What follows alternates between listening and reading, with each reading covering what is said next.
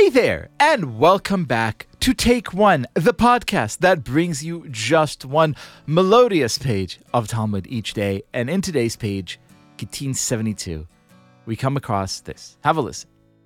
The inference from the Baraita is that it uses the term until they hear serves to exclude the opinion of the one who said, Rabbi Yossi concedes in a case where the husband says, Say my instructions to the scribe, because the scribe and the witnesses must hear the husband themselves. Furthermore, the Baraita uses the term his voice to exclude that which Rav Kahana says that Rav says that a husband may issue written instructions to the scribe and witnesses. According to the Baraita, the instructions must be verbal. In other words, if a husband wishes to have someone write a bill of divorce for his wife, he can't just write down, hey, please, dear scribe, here's what I want this bill of divorce to say. He has to use his voice, he has to speak.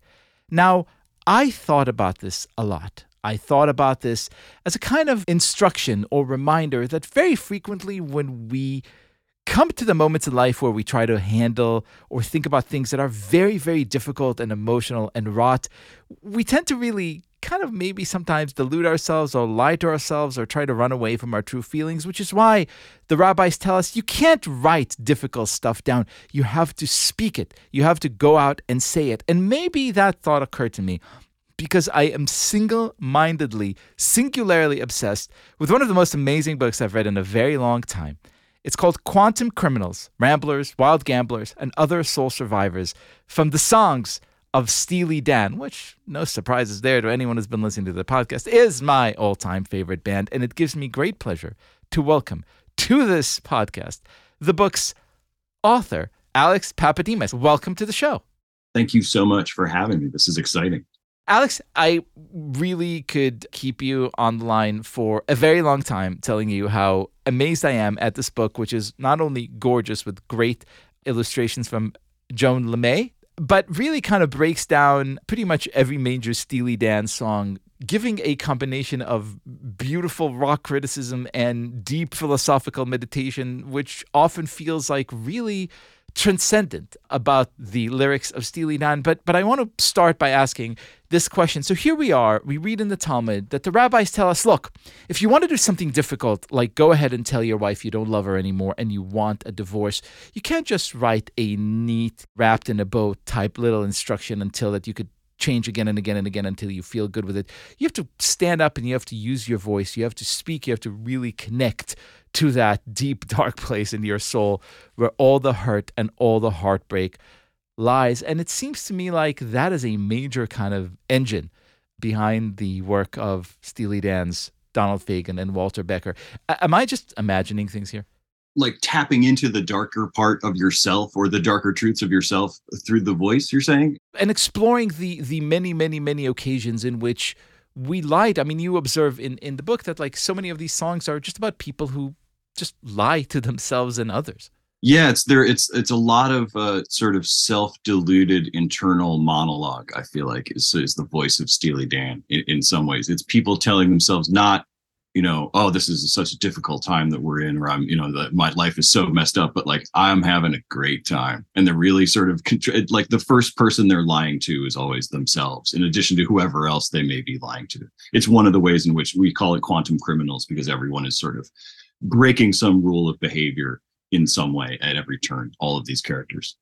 For the benefit of our listeners who are not yet Steely Dan fanatics like us, you write, for example, when you sort of break down in a very, by the way, Talmudic manner perhaps the best known Steely Dan song, Rikki, Don't Lose That Number, you say, you know, here's the narrator, presumably, you know, college age Donald Fagen, say, you tell yourself you're not my kind, but you don't even know your mind. Kind of trying to sort of half gaslight this woman, half lie to himself, really kind of tangled up in this in this web of of delusion and kind of self-loathing and, and horniness and, and so much emotion in two lines there. Explain. Well, okay. I mean, first of all, they were right. Yeah, Steely Dan were writing about gaslighting at a time when that was not in kind of popular usage, like a sort of pop psychological sort of buzzword used in human relations. They were thinking about that. There's so many things that they were, I feel like, the first people to write a song about, you know, so many aspects of human relationships. And yeah, that's a really, there's a lot of songs that Donald has written. I mean, maybe he wrote them when he was very young, or they've been kind of cooking in the brain ever since, that all came from it's the voice of a, of, of a young man who who thinks he knows everything and thinks he can sort of you know tell this tell this woman what's what and that she's making a mistake by by leaving him behind. And so Rikki is one of those songs. It's donald sort of singing to this woman like uh, you know you don't even you don't even know what you're talking about. You don't even know what you you know what you want in life. And like he's convincing himself of that of course. He's convincing himself that there's no way a rational person would leave college age donald Fagen behind Whereas it seemed like if you read the story of Rikki, who was a real person, like she was married and had a kid on the way when they met. So it's kind of like, no, I think that probably she made the the right decision at that moment. now, it's so interesting because really I think this is one incredible thing that sets Steely Dan apart from, from pretty much almost, I, I, would say, any other band out there because so frequently you listen to popular music and it's um at least the attempt, the aspiration is to deliver songs that feel life affirming, that make you feel good, that are about like love and relations or about your depression or about some kind of attempt to connect to a pure transcendent emotion. And Steely Dan go right to to the complexity, to the delusion, to the difficulty that even we have sometimes telling ourselves out loud, like the rabbi's demand of that man in, in today's page of Talmud, out loud, oh, this is what I want. No self lies, no beautifying it, just straightforwardly. How did that come about? How did these two miraculous humans rise and create music that's so different from so much of what's going on at the time and you know before or since? Yeah. Well, I think uh, you know you point out that it's it's two miraculous humans, right? It is Donald Fagen, who is still with us and still performing under the name Steely Dan, and the late Walter Becker, who died a, a few years back. They wrote together they met each other at Bard College and instantly clicked and sort of realized that they, for some reason, they shared what Donald has described as a constellation of enthusiasms. And so it's everything from uh, Nabokov to the writer Thomas Berger to a lot of different music, particularly uh, you know bebop up to jazz up to a point, and then uh, you know there's a hard cutoff on their interest in it at some point. Like it kind of ends with Love Supreme, like everything that kind of comes before that. They shared all of these things and i think that sensibility is inseparable from the fact that it's first and foremost it's these these two guys amusing one another and making references to things and sort of like uh, talking about things that were of interest to them.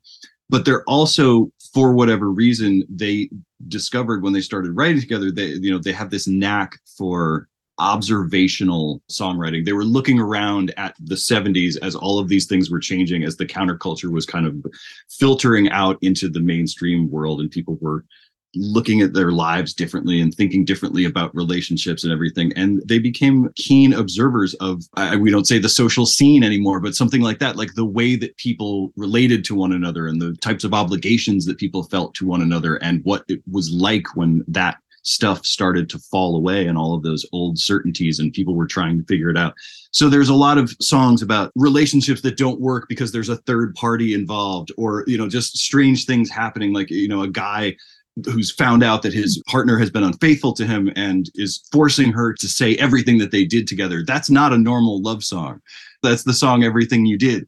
And it's about a really unsettling sort of domestic dispute in which he's found this out and he's demanding to know everything that happened between them.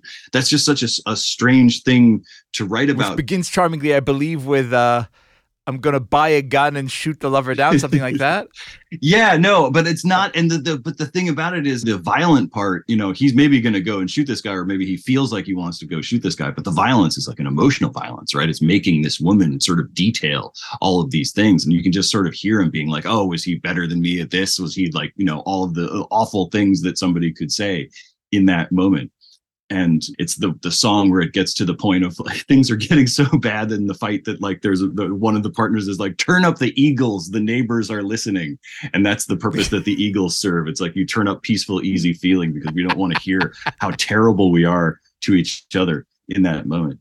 And I agree with it. There's no one else I don't uh, I think who wrote about that as much as Steely Dan are credited, you know, justly with being, you know, sort of the first yacht rock band in a lot of ways and uh, you know, sort of the inspiration for a lot of the smooth kind of jazzy rock music that would follow in, in their wake.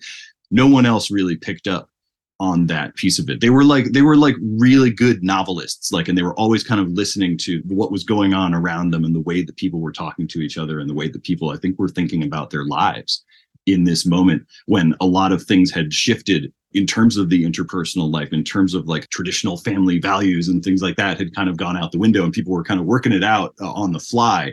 And they, I think, chronicled a lot of that. And I think the, you know, you can sort of listen to this music and, you know, it's a history of, of interpersonal violence in the 1970s in a lot of ways and not you know not not necessarily physical but sort of like this things you know things being broken and contracts being broken the crazy thing is that I, I read it, and yeah, while you definitely got a very great taste for the 70s, reading your book made me, I think, understand perhaps why Steely Dan is making such a resurgence because here we are again, and it's 2023, and everything is broken again.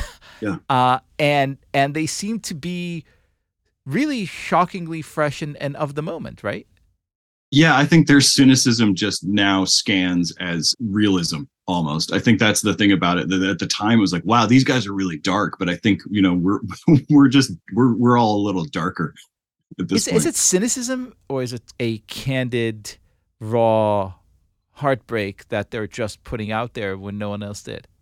Well, right. That's that's the that's the question, right? I mean, I think if you listen to the songs that they wrote in that, you know, where I'm thinking of I'm thinking of Rikki but also something like My Old School or any of that, the sort of the young, the angry young Fagen trilogy, the Bard College songs, you know, that they wrote.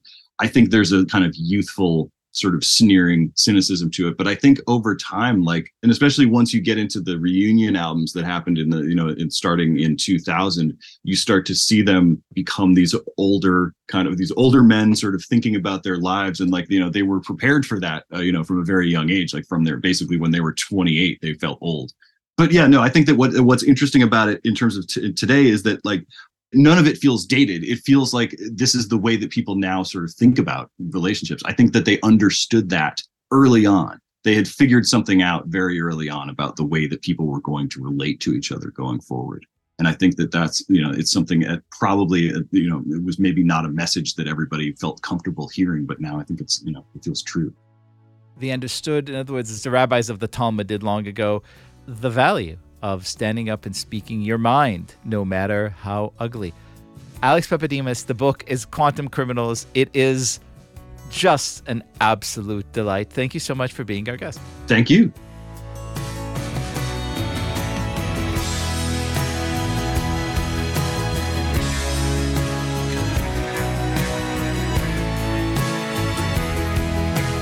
This has been Take One if you enjoy the show, and I hope that you do, then you're going to enjoy our brand new Take One newsletter even more. Each week, you'll get an extra shot of Talmudic wisdom straight to your inbox. And for those who sign up before Tractate Gittin ends, we'll be raffling off some Take One swag. So make sure to subscribe at tabletm.ag slash Take One newsletter.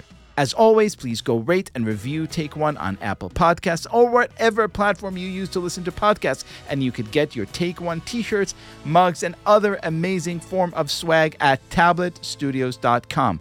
Each week, we will be releasing new episodes Monday through Friday, covering the entire weekly portion of Daf Yomi. Take One is a Tablet Studios production. The show is hosted by me, Liel Leibovitz, and is produced and edited by Darone Ruskay, Quinn Waller, and Elie Bleier. Our team also includes Stephanie Butnick, Josh Kross, Robert Scaramuccia, Courtney Hazlett, and Tanya Singer. For more information, go to tabletmag.com slash take one or email us at take one at tabletmag.com. You could find us on Twitter at Take One Daf Yomi or join our Facebook group by searching for Take One Podcast.